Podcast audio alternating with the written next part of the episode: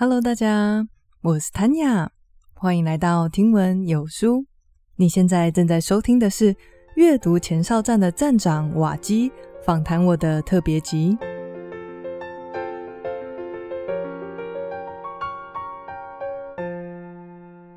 今天应该是听闻有书节目成立以来最特别的特别集了吧？因为我变成客人了。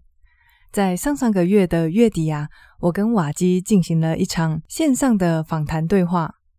内容主要是他对听闻有书，还有对我有一些好奇，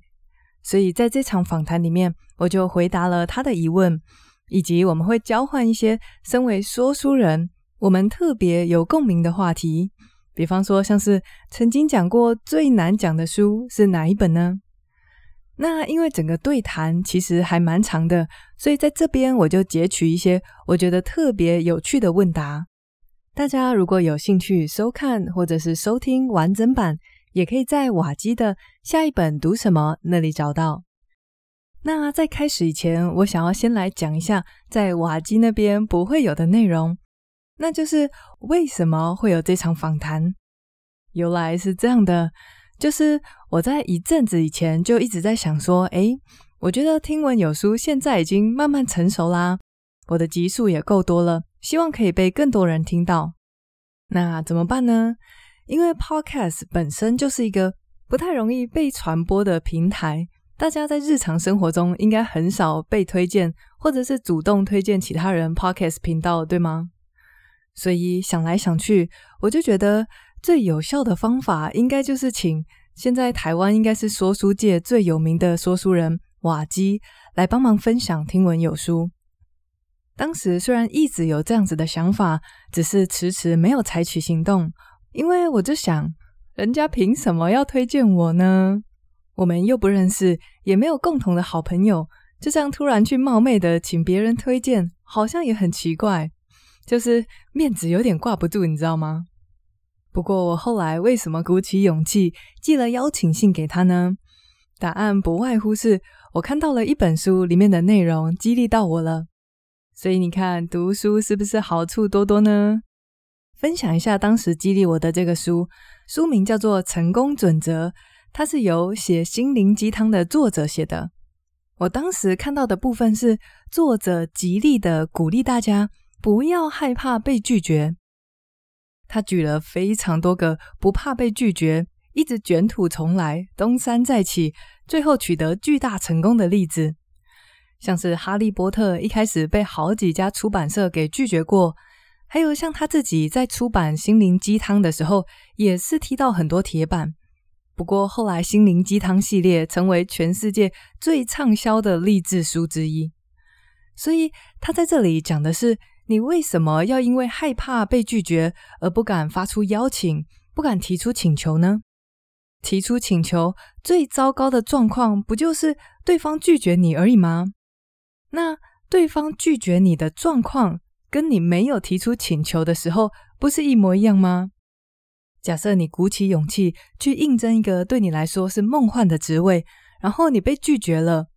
那被拒绝了以后，你的生活不就还是跟你没有去应征是一样的吗？所以，就是你发出请求，不管怎么说都不会有任何的损失，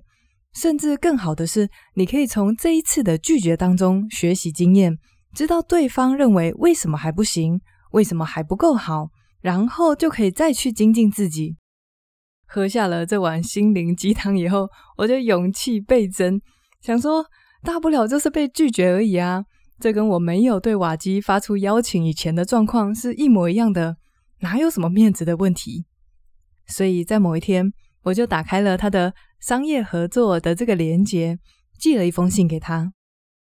那在这封信里面，我就是很诚挚的告诉他说，分享知识是我的初衷。那我相信，借着瓦基你的人气，借着你的一臂之力，可以让更多人听到好知识。最后，我也很感性的跟他说，在说书的这个方面，他一直都是我的榜样。希望有一天，我也可以很勇敢的离开正职工作，全心全意投入这个产业。后来信丢出去了以后，我就没有放在心上了。我就想说，他应该是一个很忙的人，就算信件石沉大海，我也不会太意外。后来过了大概一个月吧，有一天我人在维也纳的时候，收到瓦基的回信了。那因为我当时发出的邀请信是说，希望他可以在他的 podcast 节目推荐听闻有书。不过他说，因为他现在业配的价钱还蛮高的，他觉得不符合我的优势。不过他倒是很有兴趣跟我做一集 YouTube 的访谈。哇，我当时收到这个信，真的是又惊又喜，但是同时也有一点点的惊恐，因为我从来没有参加过访谈。就很担心我会不会不知道要讲什么，还是讲一讲一直卡住，就显得很呆这样。不过尽管有一大堆的恐惧跟焦虑，不管它，我觉得这个机会先把握起来再说。所以我就答应了他的这个访谈邀请，然后就着手开始计划。当天正式要访谈的时候，我其实也是好紧张哦，一直走来走去，东用用，西整理。因为自己在家里录嘛，所以背景还是不能太乱。不过开始录一阵子之后，我很快就放松下来了。可能是因为瓦基他在讲话的时候，就还蛮容易带给别人一种安定的感觉。然后再加上我们聊的又是我最爱的听闻有书，以及我们都真的很感兴趣的话题，所以到后来就变成是真的很像在跟朋友聊天，然后也是分享我自己的经验跟见解。那这就是这一集的来龙去脉啦。希望借由分享我这个小小的鼓起勇气的经验，也可以激励大家。如果你因为担心面子挂不住，还是担心被拒绝而迟迟不敢发出邀请的话，希望你们也可以想到今天的概念，那就是你被拒绝以后，跟你没有发出邀请之前是一样的状况，你不会有任何损失的。不但不会有任何损失，你还有可能被接受，你也有可能在拒绝当中学习。好了，那今天的前言就说到这里喽。接下来我就放上一部分节录的音档，大家一起来听听看，瓦基会想要了解我跟听闻有书的哪些事情呢？那如果你已经听过这一集访谈，你可以快转到二十五分五十六秒那边去听结语哦。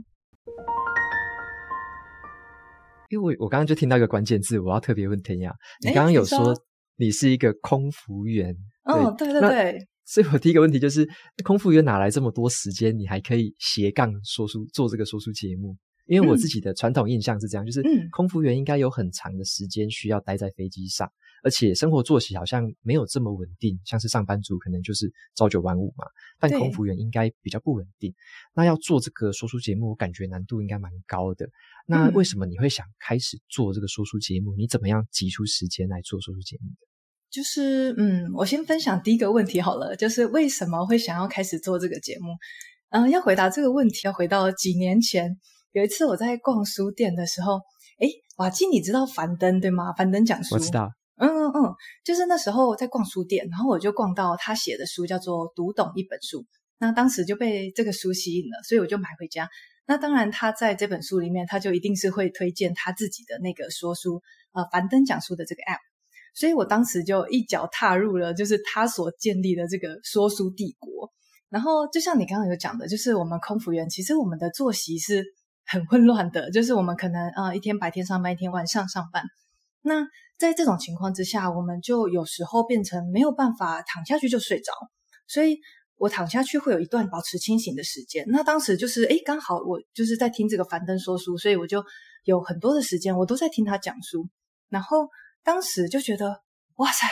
听书真的是太棒了，就觉得很多收获，就觉得就是因为想要睡觉的时候，其实也不想要再看荧幕了，然后也不想要用眼睛。就听他讲，就觉得这真的是一个非常棒的方式，所以当时就等于是，嗯，在我心里面种下了一个种子，就是我觉得说书跟听书这两个，无论是听者或者是说的人，都是互相成长。后来就是大家也都知道，应该是一九年、二零二零年那个时候，就疫情就爆发了，然后爆发了对航空的客运业。我们知道货运那一部分其实还是蛮好的，蛮赚钱的。对。但是在客运的这个部分，就是整个大萧条，一下子客人都不见了。对对对。然后我突然变得很闲，就那时候我就在想说，诶，嗯，那有一段时间我都可以自己利用，我可以拿来做什么？所以当时就是种下的那个小小种子，就是在疫情遇到之后就发芽了。我就觉得说，哇，那我很喜欢听书，那我也很想要来当这个知识的传递者。我觉得今天如果我姐分享了一些我自己觉得很棒的知识，然后其他人听了或是看了，觉得有收获、有成长，那这对我来说会是一件就是我觉得很有意义，然后我非常努力去持续从事的事情。然后我在一开始的时候，其实也是有一个初衷，就是我知道我做这件事情，我不能纯粹是为了其他人而做。因为如果我是为了，比如说我想要变知名，想要变红，那这样子很可能就是我可能一开始没有取得某一种程度的结果，我就会就不想做了。对，所以我在一开始做这件事情的时候，我就知道说，哎，我有一部分是为了我自己的成长下去做的，所以有了这一部分的动机，可以持续的去为大家讲述。那这就是一开始的初衷。那当然，好日子没有天天在过的，就是疫情后来，在去年十月的时候，我们的那个隔离政策就放宽了嘛，就是变成说不用隔离，只要自主管理就好。所以大家当然就开始，诶，跨国的旅行就都回来了，然后航班也一个一个都回到我的班表上面。然后，所以其实，在去年年底的时候，我也是还蛮焦虑的，就想说，哇，听闻有书怎么办？就是觉得说。我可能会没有办法再继续做下去了，然后但是当时就是因为班还是要去上，还是要吃饭嘛，然后但是听闻有书这边，我真的也是很想要再继续做下去，所以我就觉得说一定还是有办法，我可以同时做到这两件事情，所以我就开始去很仔细的回想说，诶，我制作一集要花最多时间的是哪一个部分？那因为到去年年底的时候，我已经有制作超过六十集以上的经验，所以有了这些经验，我可以就是很快的去解析说，诶，哪一个部分是最花我时间的？所以后来我就发现说，其实是我在构思稿的这个部分，就在构思我的讲稿，其实是会花很多时间的。那诶，像瓦吉，你在那个录 podcast 的时候，你的稿是会先写好的，对吗？对啊，我是比较习惯是先写成文章，然后我是照着这个文章，嗯、它就有点像是我自己的口语稿，嗯、我照着这个口语稿来发挥。嗯，对对对，就是我也是类似这样子，但是我不会把它写出来，就等于是我的这个稿是在脑海里面先打好。对，嗯、所以那之后要再讲出来就很快了。那在这样子的情况下，我就想说，哎，那我如果可以把最花时间的这个部分外包到我通勤的时间，或者是像我们有时候在飞机上的时候，就是我们的服务流程都跑完了，客人都吃饱喝足，然后客人都准备开始睡觉了，嗯、然后我们就可以坐在舱门旁边，就等于是 stand by 就好了，看客人有没有什么个别的需要。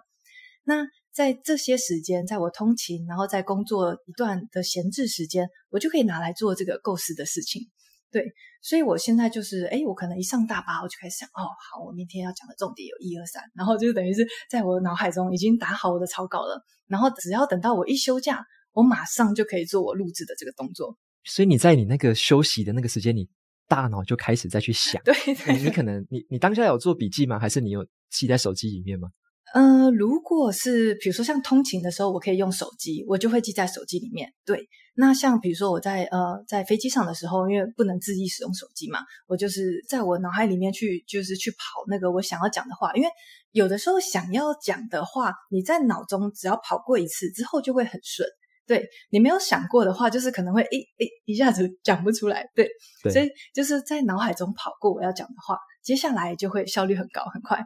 而且就是我发现以前疫情刚结束的时候，我一直觉得说我没有办法做到。有个原因是，有的时候像我们长程航线一出去回来就是四天五天以后了，然后我就想说，我一个礼拜四五天就不见了，我怎么有办法维持一周更新一次？对，但是后来我发现，哎，其实不难呐，我就电脑带着，然后带着我就是以前旧的比较轻便的麦克风，我现在这支比较重，然后我轻便的麦克风还是可以带出国去。所以我就是，诶，可能今天到了饭店，哇，电脑放着，麦克风放着，马上就可以开始就是跟大家讲述，所以就也是还蛮有趣的。就是有时候会跟听众讲说，诶，今天在比如说啊、嗯，新加坡为大家录制这一集的节目，或者是啊，一下子哦，今天在阿姆斯特丹为大家录制这一集的节目。对，所以总结来说，我一开始为什么想做这个，就是啊，一开始就心里面有一个种子，就是受到樊登讲述的启发，我觉得。这是一个非常棒的方式去传递知识。然后再来，呃，另外一个就是说，我现在为什么有办法同时维持这两件事情？我觉得第一个是归功于一开始我有一段比较长的可以自由运用的时间，对，所以让我把这个整个流程摸得很熟悉。那很熟悉之后，我就变成说我可以很弹性的去调度运用我的时间，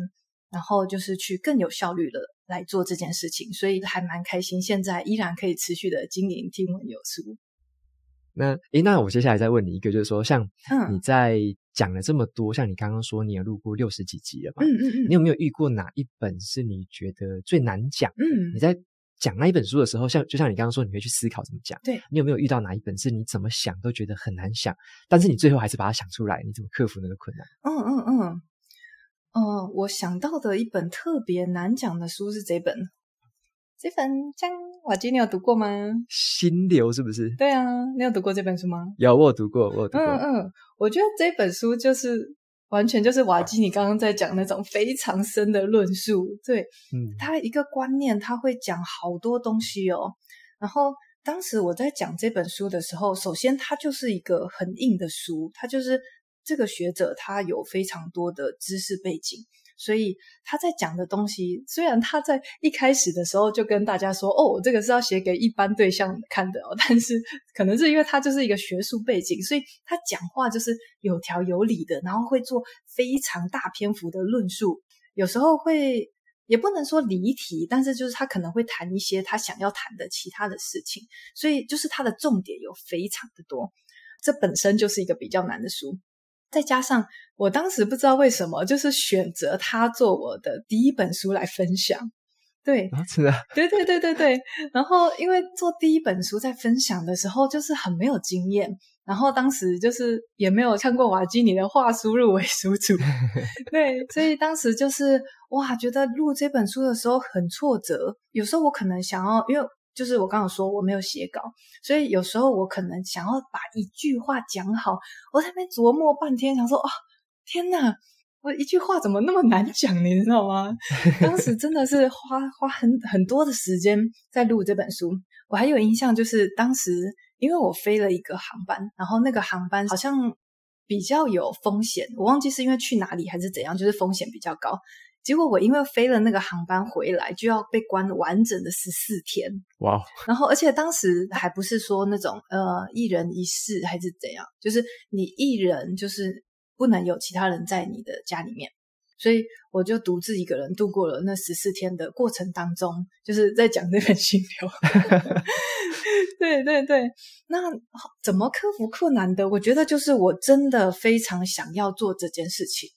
就是，即便就是一一句话，哇，要想很久很久很久，但是我终究还是会想出来，对，对。然后有时候真的觉得不行的时候，我也不会逼自己说，我一定要用我自己的话讲。我真的觉得这个好难，我讲不出来的时候，我也不介意说，诶，那这一段我就稍微念一下原文，那也没有关系。对，我觉得目的就是我要把这一集生出来。所以有时候跨越困难，就是不要太去在意说这个过程是不是真的很完美，是不是真的呈现说你非常想要的样子。有时候你会一边做一边学。所以第一集录完之后，我发现哇，就是一个很大的关卡，把它跨过之后，后面其实就是诶，像我读到一些简单的书以后，分享起来就会就轻松很多了。所以我觉得心流真的是一个就是还蛮大的关卡。你你在写这个的时候，你应该也有进入到心流的状态吧？我觉得一定有，超级心流状态，就是非常的专注。对你呢，瓦基，我好好奇哦，就是你有没有觉得很难讲，很就是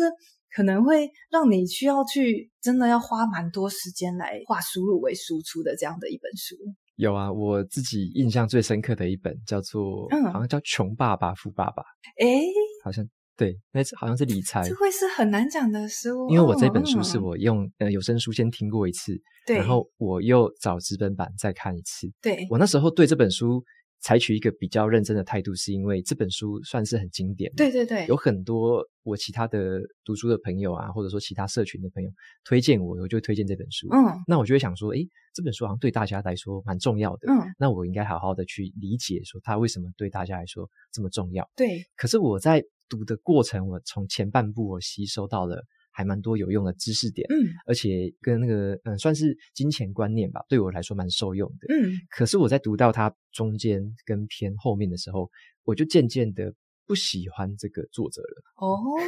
就是我我渐渐的发现他讲的方向，或者说他对于金钱的这个价值观，嗯，我觉得他对于那些观念跟我比较没有那么 match，所以变成说我后面会怀疑说他所说的什么，要不嘛你就冒险，要么你就破产，这样子很大胆的这个建议，到底这个建议是实际的呢，嗯、还是只是有点像鸡汤这样子？所以我后来就花了很多时间，我就去调查跟研究一下这个作者，嗯，别人怎么评论他的，他做过什么事情，他以前有哪些报道。所以就变成了我化身一个小记者，嗯，然后我就开始去抽丝剥茧，去找关于这个作者的一些故事。对，那我就发现了有蛮多，就是怎么讲，也不是说丑闻，就是比较负面或者说比较批评的那种报道，或者是一些实际的状况。那我就会发现，好像跟我感受到的那一个价值观的不 match，好像是蛮对平的，嗯、就是诶，的确是好像如我所想的那样子。嗯，对，嗯、所以我在写那本书的时候，我就会。比较挣扎的是说，像我前面我在讲那本书的时候，我前半部就会比较客观的去讲说我学到的东西。对。可是后半部我就把我自己从那些调查、那一些研究的过程当中看到的东西，跟我为什么不认同它，我就在那个地方去写它。所以变成这本书，我花了应该前前后后可能超过二十个小时吧，就是花了大概快一个月的时间才把。这本书的内容写的差不多，嗯、然后也用最后当然也是顺利的把它讲出来。可是我觉得过程还蛮不容易的，就是我要在这个我对他的客观跟对他的主观看法之间，我要怎么去拿捏，然后怎么样去说这本书，哦、才不会说诶好像得罪了所有人的感觉，而是他的确是有一些好东西，可是有一些是我没有那么赞同的东西，所以我在讲的时候觉得难度蛮高的。但后来讲完之后。也还蛮有成就感的感觉哦，诶我倒是没有遇过这样子，就是前面很深得我心，然后后面就开始有一点偏离的状况。你刚才讲的时候，我也是有一个印象，就是这个作者的评价好像很两极。对啊，对啊。对，那像这样讲，这样子就是有一点争议的书，就是到头来结果你觉得是好的，是吗？我我认为结果算是好的，因为在那一篇 po 出来跟后来说书有说的时候，有蛮多的读者都有给我回馈的。嗯，那这些回馈是反而不是批评哦，他们没有说批评说我的主观看法不对，反而有很多读者呃感到共鸣，他们会说：“诶，对耶，我当初看我也觉得有哪边不对劲，对，可是我说不出来，我只是把它看完，觉得诶好像有学到东西，可是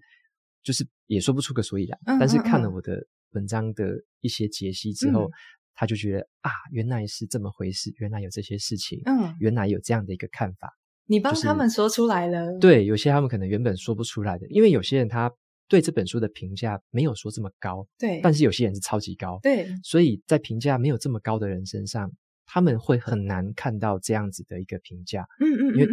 你会看到好评价的比较多嘛，对，但是比较少看到说从这个角度去切入去撰写的。这样的心得，嗯嗯嗯嗯。嗯，了解，诶，很有趣诶，很有趣的分享，嗯、对啊，嗯，之后如果你有遇到这种挑战性的书，可以试试看，就是写完之后可能会有你意想不到的 效果，嗯嗯嗯，对 对对，诶，像我之前 我记得你当时说的好像就是有一些读者他会请你说不要加入太多自己的意见，对，但是你后来自己的决定是说，还是毕竟这是我们自己的东西，那。我们会忠于自己的想法去做这样子的分享，没有说一定就是我必须要原汁原味的呈现，嗯、对不对？我记得你有讲过这个观点是跟你前面讲到你做说书的那个初衷，嗯，我觉得是非常 match 的。嗯，像是你刚刚说你你自己的说书的初衷，嗯，只要把那个人名换成我也会成立，哦、因为我也是这么想的。嗯、对，所以我我的意思就是说，像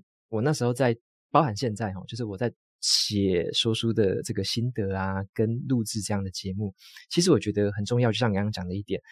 这个东西在做这件事的本身，对我们自己是有帮助的。没错。它本身对我们就是会带给我们成长，对带给我们认识新东西，可能改变我们的想法。嗯，那这个东西很重要，所以我才会，我们才想要阅读，我们才想要写出来，我们才要想要分享。嗯嗯嗯。那这个东西的元素就会有很多我们个人的元素在里面嘛。嗯，那分享出来之后，我们分享出来的东西，它可能对某些听众或某些读者很有帮助。那我觉得这样就很够了。他他不可能满足所有百分之百的读者，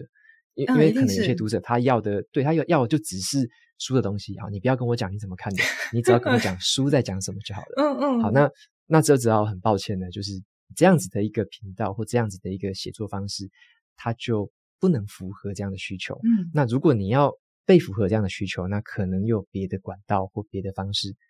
的内容，可能才能符合那个需求。这样。嗯嗯嗯嗯。哎，我想到想到一句话，哎，跟瓦基分享，就是、嗯、这是好像叫做《艺人公司》还是什么的书，它里面、嗯、有这一本。对对对，他、嗯、就讲到说，你没有办法讨好所有的人，所以请骄傲的排除某些人吧。对啊。OK，这句我们都要写在墙上。